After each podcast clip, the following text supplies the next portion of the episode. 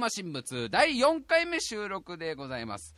あの先々週、うん。第2回で、うん。えー私、白井亮がはい。喋らせていただきました。うん。ラジオにとって大切なものとは、はい長々と語ってましたね。はい、語りましたね。もうすぐいろんな方から反響いただきましてね。はい反響あったんだ。えーえーやっぱりかなりの数のメールがやっぱり来まして、とても感動したとか、書籍化してみたらどうだ えそこからのドラマ化、そんなにね。映画化どうだろうみたいな、やっぱりかなりいろんなところから反響来ましてね、やっぱりあの、まあ、先々週話したことをもう一回ここで話すのもなんですけど、やっぱラジオにとって大切なのは、好奇心だったり、はい。ね。えー自分自身に対する厳しさだったり。う、ん。そして毎週同じことを繰り返す継続力だったり、うん。まあ、いろんなものがあるけど、一番大切なものはこれ強調したい。えー皆さんこれね、録音してください。永久保存版ですよ。はい。一番大事なものはメンバー間の絆だという。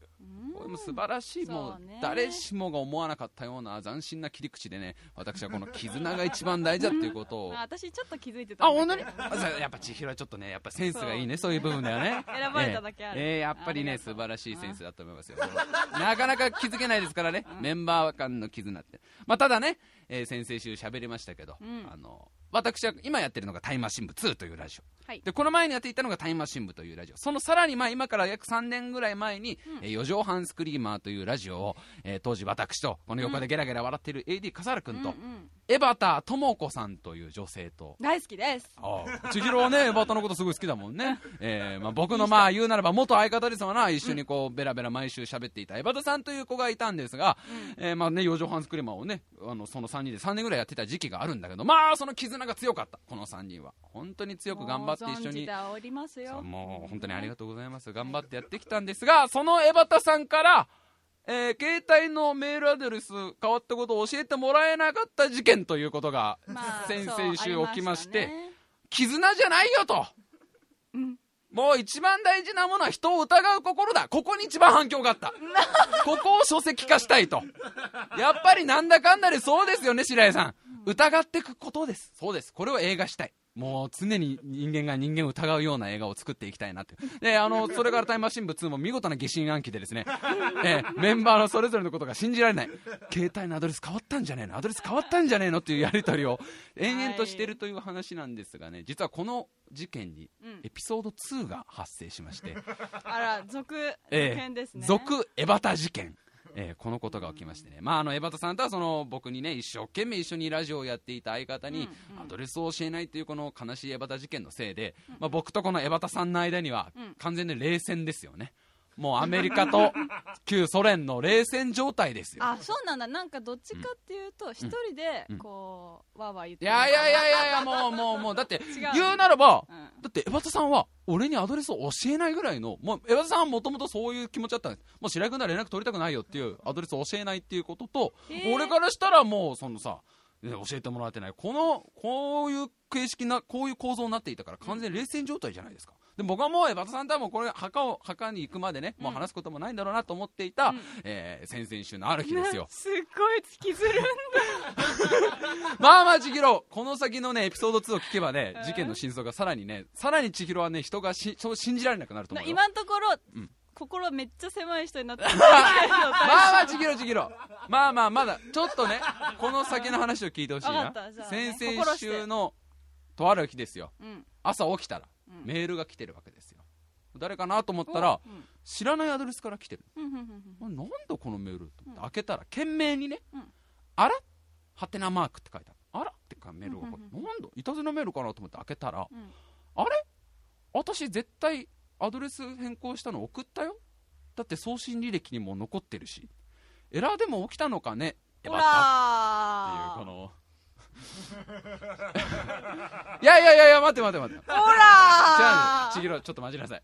まだエバタさんからそういうメールが来ただけですから。まあでも言うてもねエバタさんはまあ確かに嘘をつくような人じゃないからうん。これは僕が一番知ってますから、彼女はとても正直者ですから、それこそだって、エバタさんはあのね、あの、斧を例えば湖に落としてね、妖精が出てきて、金の斧か銀の斧かって言ったら怖くなって家に帰っちゃうような、それぐらい正直な子ですから。なんか、エバタさんが言うには絶対送ったはずだと。うん。私のこっち側の送信済みボックスにも入ってるぐらいだから、うんうん。だからもしその届いてないんだったら、なんかあの、時々あるんだよ。その受信、送受信エラーとか、ごく稀にあるっていうのがあるから、それでも起きてるんじゃないのっていうメールが来ていて、えー、そんなことあるかなと思って。国家的に？まあ国家は関係ない。国家は関係ない。そこに国家が帰ってくるともうまあ陰謀説ですよな、ね国のな。それかなと思うね、それもあるかもしれないけどね、国の諜報機関によるそういう陰謀説もあるけど、まあとりあえずでもね、そう言われたんならもう一回信じようと思って受信フォルダをもう一回見たの。うんうんうん。で、それこそもう3週間ぐらいまでずっと遡っても出てこないわけ、やっぱ相葉さんのメール。で、もう一回調べたの。2回調べたのね。うんで、やっぱり出てこないの。で、うんあれ？と。で、俺何個かフォルダを使い分けてんだわ。その、ラジオ用とか、バンド用とか、うんそのなんていうの、振り分けで受信できるように、誰が来たかすぐ分かるように。エバダさんフォルダとかで、まあまあまあ、ちょっと調べて、レバタウォルダなんかちなみにないから、そんなもの。でさ、バンド用とかラジオ用とか全部探してもないわけ。携帯中探しても出てこないわけ。で、やっぱこれはじゃああれなのかなと。エラーとか起きたのかな、うんどうなのかなそれしかないねそう、じゃない。で、一個目に入ったのが、保存用フォルダっていう、えっ、と、私があんまり普段目に 止まらないフォルダの名前がそう、だよね保存する必要保なんかない存もん、ね、用フォルダなんて使わないわけだよ。保険かけない保険男だもんねなんてかけない、僕なんか保険かけないからここまで来ちゃってるわけですよ。人生に保険かけないからここまで来てる。保存用フォルダってのは俺の記憶では過去2回使ってる。うんうん。でその2回はどっちもその好きなミュージシャンのライブの申し込みをネットでしてお前ちゃんとチケット買えたぜみたいな通知みたいなメールが返ってくるのね。であ本当にもうそうそう相当なそうそういうことしか逆に使わないわけプライベプライベートで一切使わなきゃ、うんうんうん。どんだけ笠原君から愛の告白のメールが来ても一切全部破棄ですよ。今までもう何十回も来てますけど。それは保存しないわな。AD 笠原君から実は違う目でしか見れないんだ白井君のことみたいなメールは。もう何百通も来てるけどそれ全部破棄してるから今まで。でその保存用フォルダを使ったらその2回だけなわけです。そのうんミュージシャンのライブを行った時のやつになぜか3通っていう表示が出ていまして、ええーそこを開きますと、うん。えー、江端智子さんからえー、メールアドレスを交換しましたっていうメールが保存用フォルダに入ってたの。えな自だから俺はもう完全に無意識で、うん。エバタのアドレス交換メールを保存用フォルダに移してたことを全く気づかずに、えー、先々週の、えー第2回タイムマシン部2において散々エバタさんをなじり。エバタさんのせいで絆が壊れたのなんだのいい。ね？もう今週の頭もですよ、そのこと知ってんのに散々エバタどうこうどうこう言って結果は 完全に俺が勝手に保存用フォルダに入れといてそれを気づかずに、えー、エバタに教えてもらってないブツブツブツブツ言ってただけだとあのね、そのメールを見た瞬間、まあ青ざめるわけ俺が。うーわ、これ送られてきてんじゃん。なるわね。しかもその笠原君が言ってたこれぐらいの時期に来てたよって時期とぴったりなわけだよ。だから完全に多分すぐ教えてくれてんのよエバタ俺に。やっちまったこれ。これやっちまっもう全部りょうさん悪い、全部俺の悪い全部俺のせいなわけ。これはやっちまったと思ってすぐ電話エバタに、ええまあ、朝にすぐ電話したら出ないわけエバタが何回電話しても出ないわけ、やばいやばいと思って。で俺もすぐバイトだったからバイトすぐ行ったんだけど、バイトの朝のもう作業中はずっとエバタのことで頭がいっぱいでもうえらいことあいつのことだからもうもしかしたら弁護団とか結成してもう裁判の準備を進めてんじゃないの？だって今やってツイッターでなんか余計なことつぶやいちゃったりいろいろ問題になる時代なんだからポッドキャストで余計じゃないこと言っちゃってんだからもうこれは完全に裁判になってもおかしくないじゃん、やべえやべえと思ってさすぐにそのバイトの朝の休憩が10時ぐらい入るんだけど、すぐにメールを打ってもう超長文のメールですよ。背景エバタ様から始まり、えこの度の私の、えー失態大変申し訳ございませんでしたみたいな全てこちらの確認ミスでございまして、えーこちらとしても何度も何度も確認したのですが、えー、とまさか本来使わない保存用フォルダということを、え2週間前のまさか私が使ってるとは思いもせずみたいなことを バー書いて、えー誠に申し訳ございませんでしたってメールを送ったら、全然帰ってこないのこれが。朝も帰ってこないし昼も帰ってこないしで休憩がもう一回夕方の3時ぐらいなんだけどそこでも帰ってこない。もう本当に震えが止まんないわけ。さんの精神ボロボロでもう俺の中では完全に全ての証拠が握られていて もうエバタのエリート弁護団が完全にもう裁判所も抑えていてで完全にマスコミも動き出してると。お俺の有罪に向けて完全に名誉毀損罪で俺は懲役300年ぐらいもう収監されるんだみたいな気持ちになってたらバイト終わって5時ぐらいにエバタさんからメールが来ましてその最初の一言目が「ごめんバイトだった」あなんだやっぱ送ってあったんだ。よかったよかった。じゃあねみたいな。あのねエバタって女はでかくなったね本当に。本当に成長しました。これが絆ですよ。なんかちょっと二人の間に温度差をすいごい感じやいやいやたんですけども。これが絆ですよ。これがやっぱりあの、ねどういったところやっぱり僕が一番大事,、ね、大事に伝えたいのはやっぱ毎回言ってますけど絆なんですよ。でこれはどういうことかというとコロコロコロやっぱり元相方のメールをちゃんと保存用のフォルダに移すっていうねメール交換を。無意識でね無意識でもねし無意識でも保存用フォルダに移す、えーそしてこのだいぶミスを今回やらかしても江端さんはああしょうがないしょうがないの一言でこの許してくれる。これが絆だと私は 白井君あのはいはい。瞳坂の。あじゃあ笠原君からなんかはい一言あるそうなんで、はい。笠原君じゃあこっち来てください、AD 笠原君ちなみに今も江端さんと一緒にラジオやってるんですけど、はい。江端さんから一言、はい。えーもらってきてるということで、はい、メッセージをいただいております。あの瞳坂という番組の宣伝をしてくれるというお話を、はい。そのメールの中でされたということなんですけども、はい。はい。その瞳坂っていうののタイトルがですね、はいあの最初ひらがななんですね、はい。人が、はい。そのメールに書いてあったのが、うん。なぜか日本人の人のあー漢字で瞳坂と僕確かに書きました。人間はいの人。あーの字とななるほど。はいはいなるほど。相方の番組名は覚えてないんだねと そうおっしゃってますので、えー。ぜひねあのひらがなで人なので間違えないようにお願いします。と、はいはい。えー、というわけではい、そうですね。えー、今回、まあ、その、いろいろ一方的に被害を受けました、江端さん。えー、名誉毀損罪で僕のことを訴えても、誰も責めない江端さんが、え、前、え、各週更新で頑張っているラジオ、瞳坂。えー、瞳坂の人はひらがなの人ですよ。えー、か間違えないようにね、みんなこれは、あの、日本人の人の漢字じゃないですよ。僕はあえて書いたんですよ。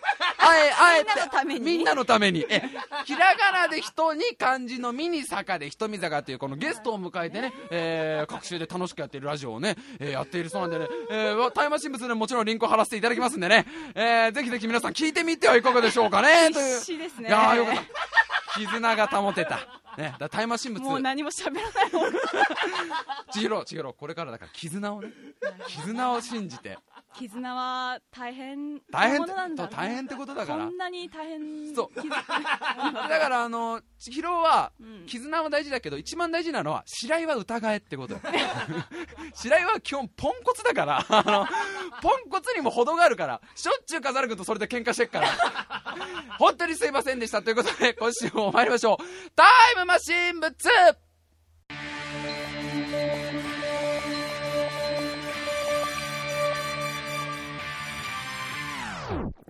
Maschine, Maschine, Maschine.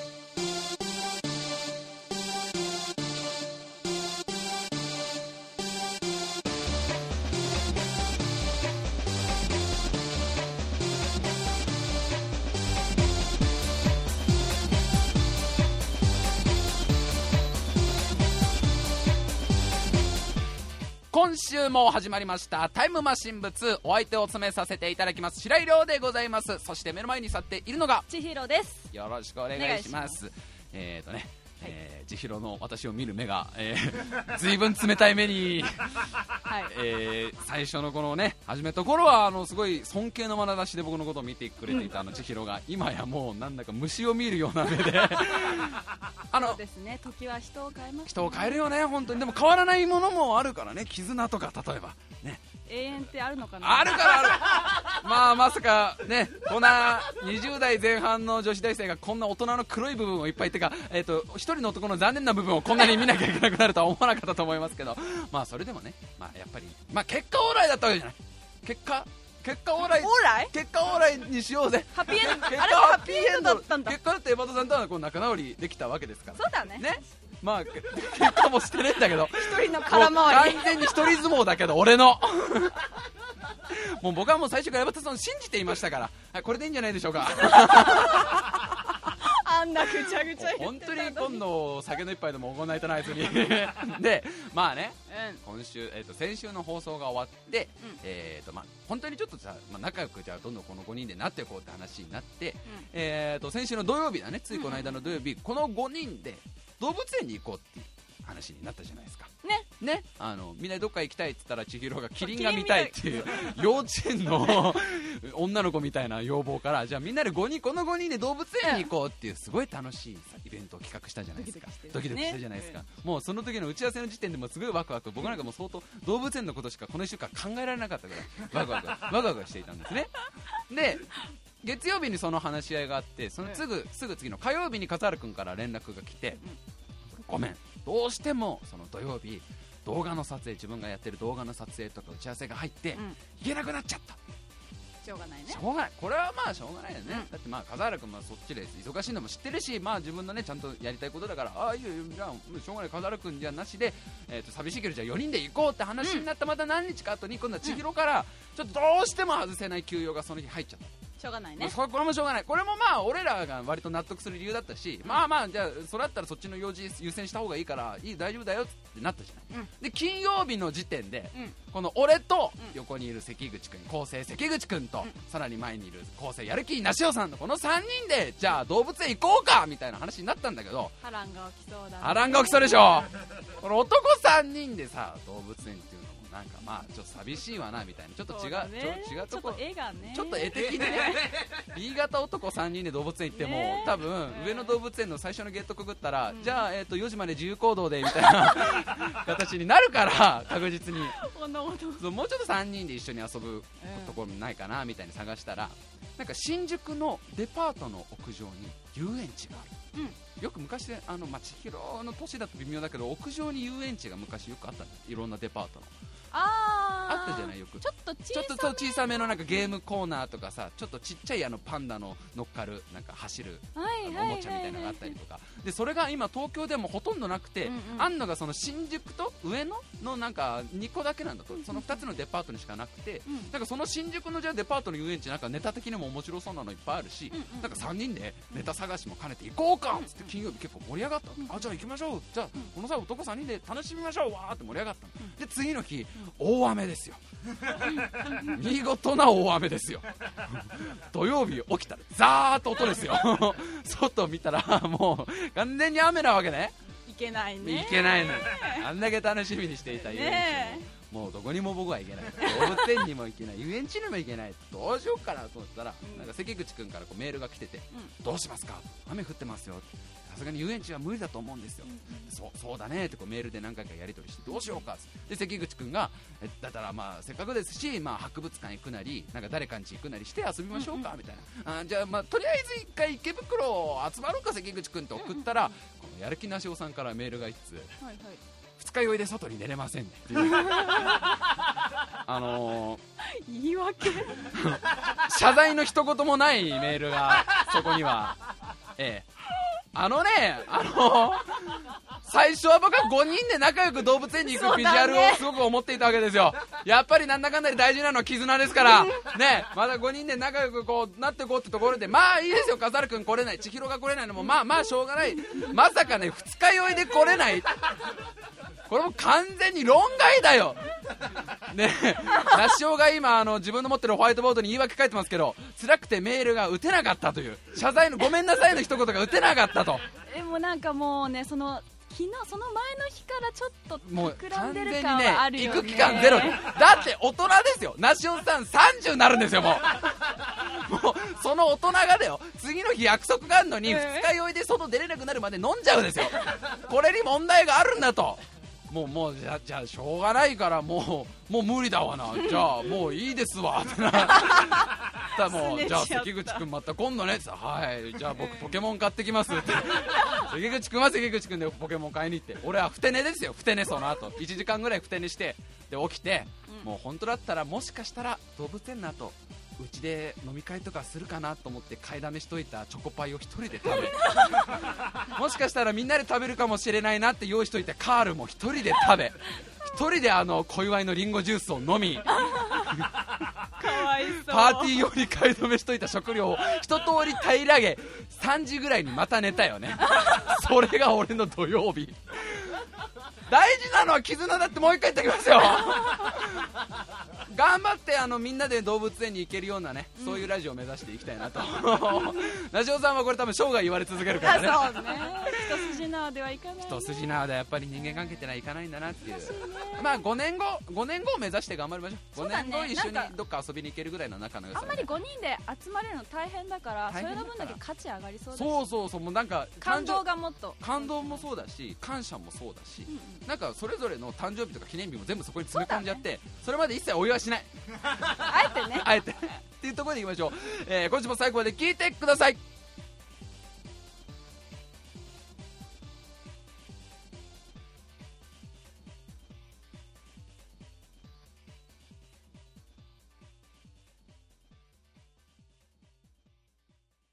それではコーナー参りましょう。千尋タイトルコールお願いします。親父の超小言はい、コーナーはですね。ああすべての体力を使い。今のタイトルコールのために取っといたんだタイトルコール、えーこのコーナーはですね、えー我が番組の敏腕構成作家関口くんの、えー子供関口優斗くん今現在生後半年えうん。この子がねやっぱり立派な大人に育つためにも、うん。えーみんなでどんどん今のうちから親父の小言を言ってこうというね。そうね、まあ、結果そのことを伝えるのは関口君の仕事だから、ね、我々はこうみんなから親父の超小言を募集するけどちゃんと関口君はここで採用されたのは優斗君に言ってくんだよ、ね、ちゃんとそこは守ってほしいな。そうしないと何の意味もな何くなっちゃうにもないからねこのコーナーね。パパ関口君が立派なパパになるためのコーナーなんだから。あの関口優斗君うん。生後半年の近況なんですが、うん。えーやっぱり生まれてきて半年でねようやく分かったのかな。自分の手にあんまり興味がなくなる。ついこの間まで自分の手がもう見てて面白くてしょうがなかったなと。気がつけやずっと自分の手を見てんなと。不思議だなこれ。ってずっと自分の手を見ていたブームが、えーやっと終わったそうです。よかった。で今の関口優斗君半年のブームはスーパーのレジ袋だと、これがもう熱くて熱くてたまんないなとなんかねパパの関口君としては、うんあのちゃんと子供チャレンジみたいなのも今からちゃんと入っててでなんか毎月ねこうおもちゃが送られてくんだと。うんうんうんでなんかその中で一個しまじろうのぬいぐるみみたいなあの子供チャレンジのさキャラクターで虎のキ CM ャラクターが、そうとかでやってるね CM とかで出てくるじゃん、うんうんあのしまじろうのぬいぐるみを関口夫妻は2ヶ月前から来るのを楽しみにしていて、うんうんこのぬいぐるみきっと優斗が喜ぶぞってずーっと楽しみにして、でやっとそのぬいぐるみが来て優斗の前に置いたら完全に無視なんだと。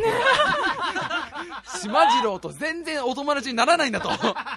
それどころか優斗は気がつけばスーパー袋に自分の頭をこすりつけてんだと。やべえお父ちゃんスーパー袋。スーパーのレジ袋やべえよ。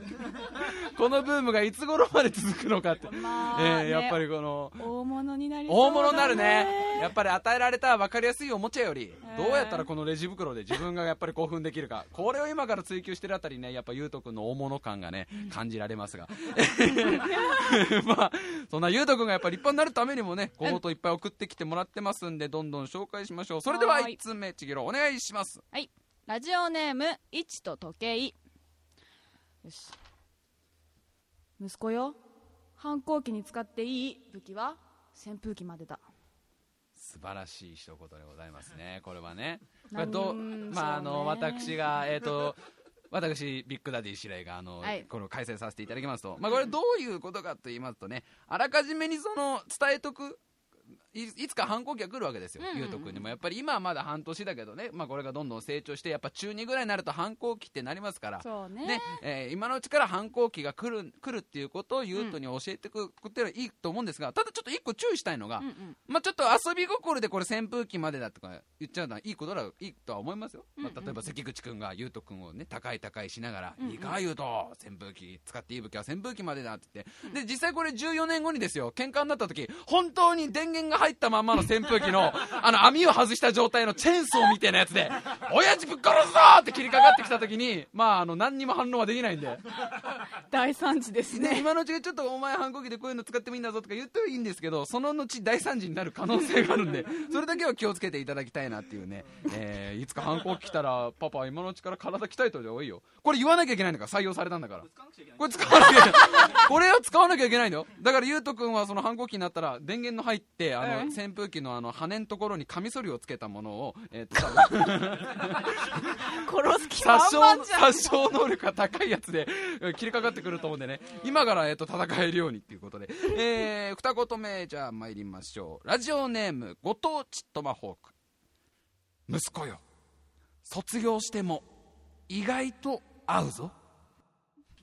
そうだねこれはとてもあのこれとても深いなと思うのが、うん。あの 要は、まあ、このここが何が言いたいかっていうのは、まあ、このシーズンにあんまこっくったりとかすんなよってことだよね。もうそれほんと あのみんな勘違いしてるけどね結構みんな中学校卒業したらもう二度と会えないみたいなテンションをね第一三章歌うけどそうね。でもねえぞっていうね。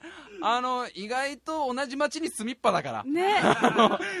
これがねそう大学卒業とかと話は違ってくんだけどね。ね結構中学校の時の友達とかと高校になってもさ、うん。駅とかでばったり会ったりとか、ね。なあんまりやらかすなよ卒業前に、うん。あんまりなんか自分で勝手に盛り上がってもう一生の別れなんだからこの気持ち伝えなきゃみたいな感じでやめとけよっていうのを。これは奥が深いですね。息子よ卒業しても意外と合うぞ。これは大事でございますね。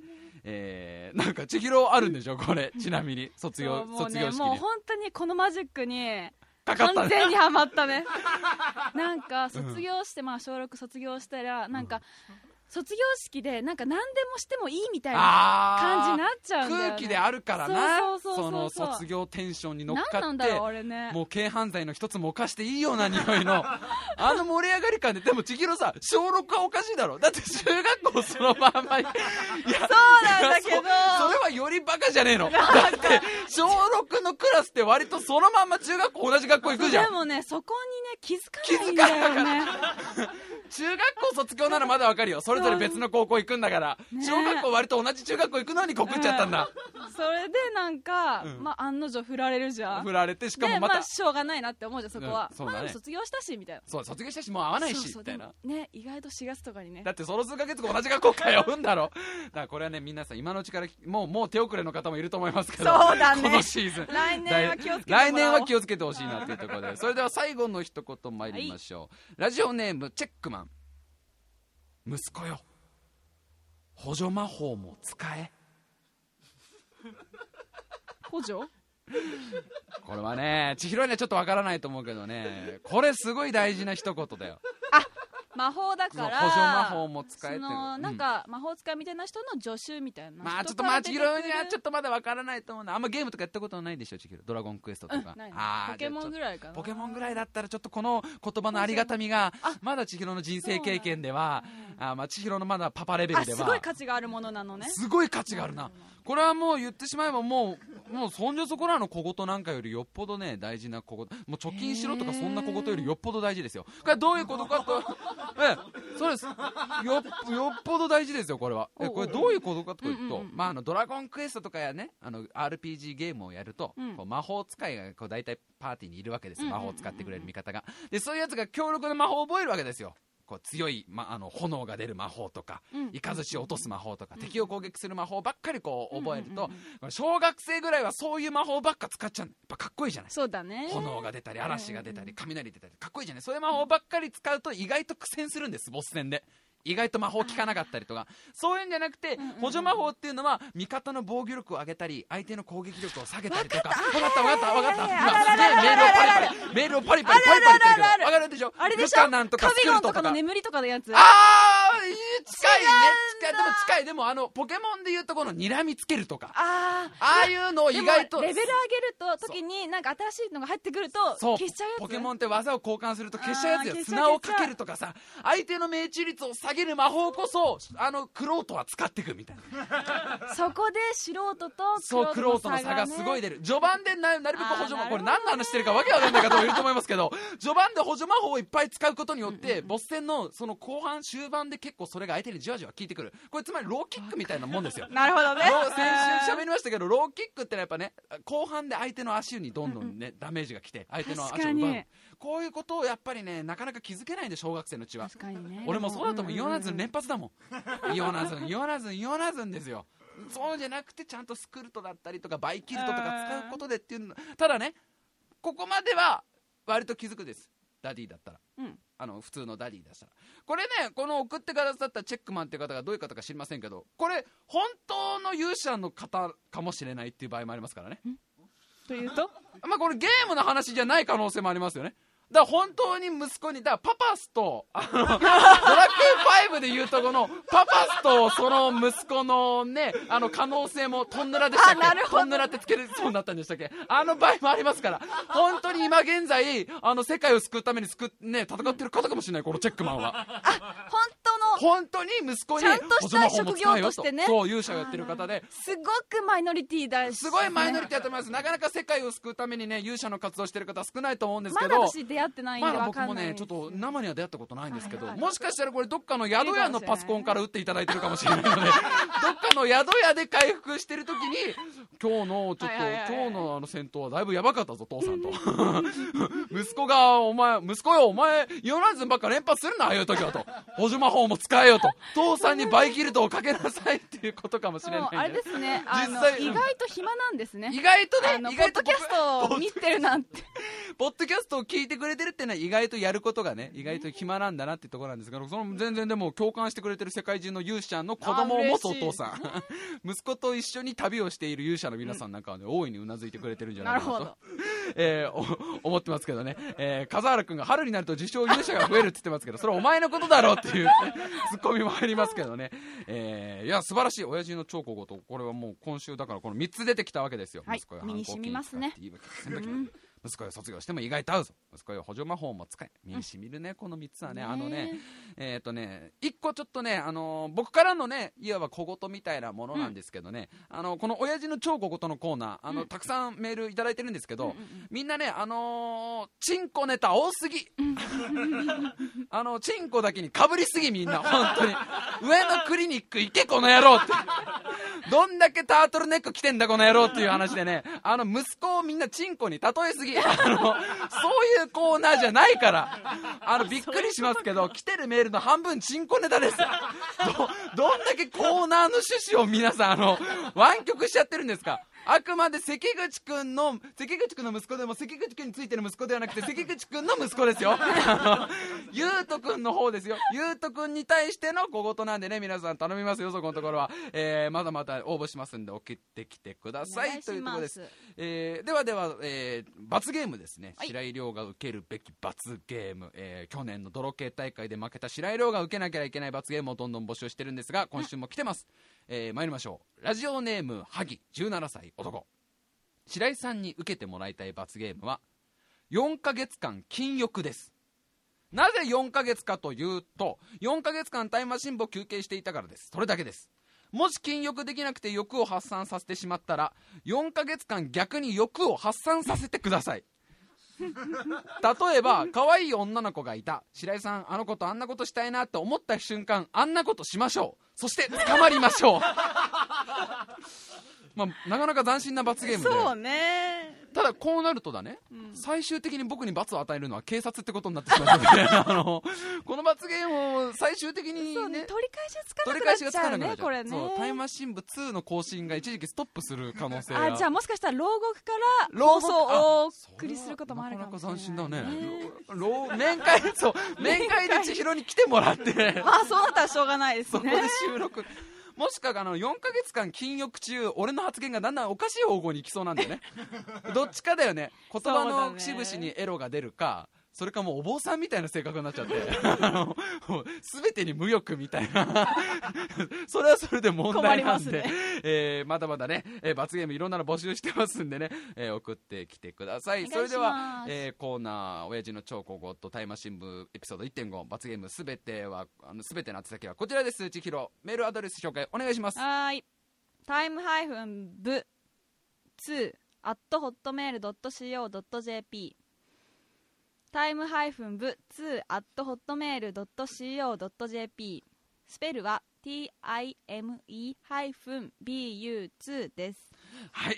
あーもうこの時間が一番こっちも息が止まりそうな もう間違えるなよ間違えるなよでもう息が止まりそうな瞬間ですけど今週もちゃんと言えました。っていうはい。やりきりました。やりきりました。はい皆さんのメール募集してますんでねどんどん送ってきてください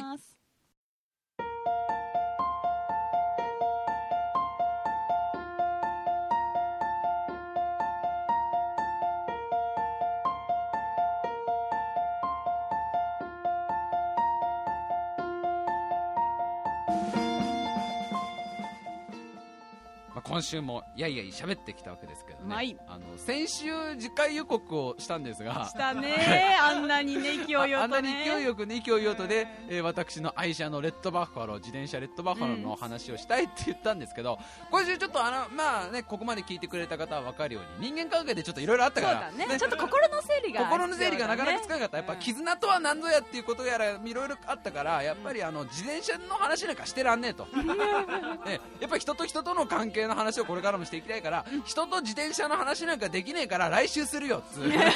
また伸ばすんかいって。来ここの1週間は何もなければいいな。逆に何にもなくトラブルも何もなく、まあ、全部自分が原因なんだけどエバタさんのことに関しては。あの本当に皆さんね人見坂の方ぜひ来てみてはいかがいかがでしょうかというところおでねえー今週も最後まで聞いてくださいましてありがとうございました。また来週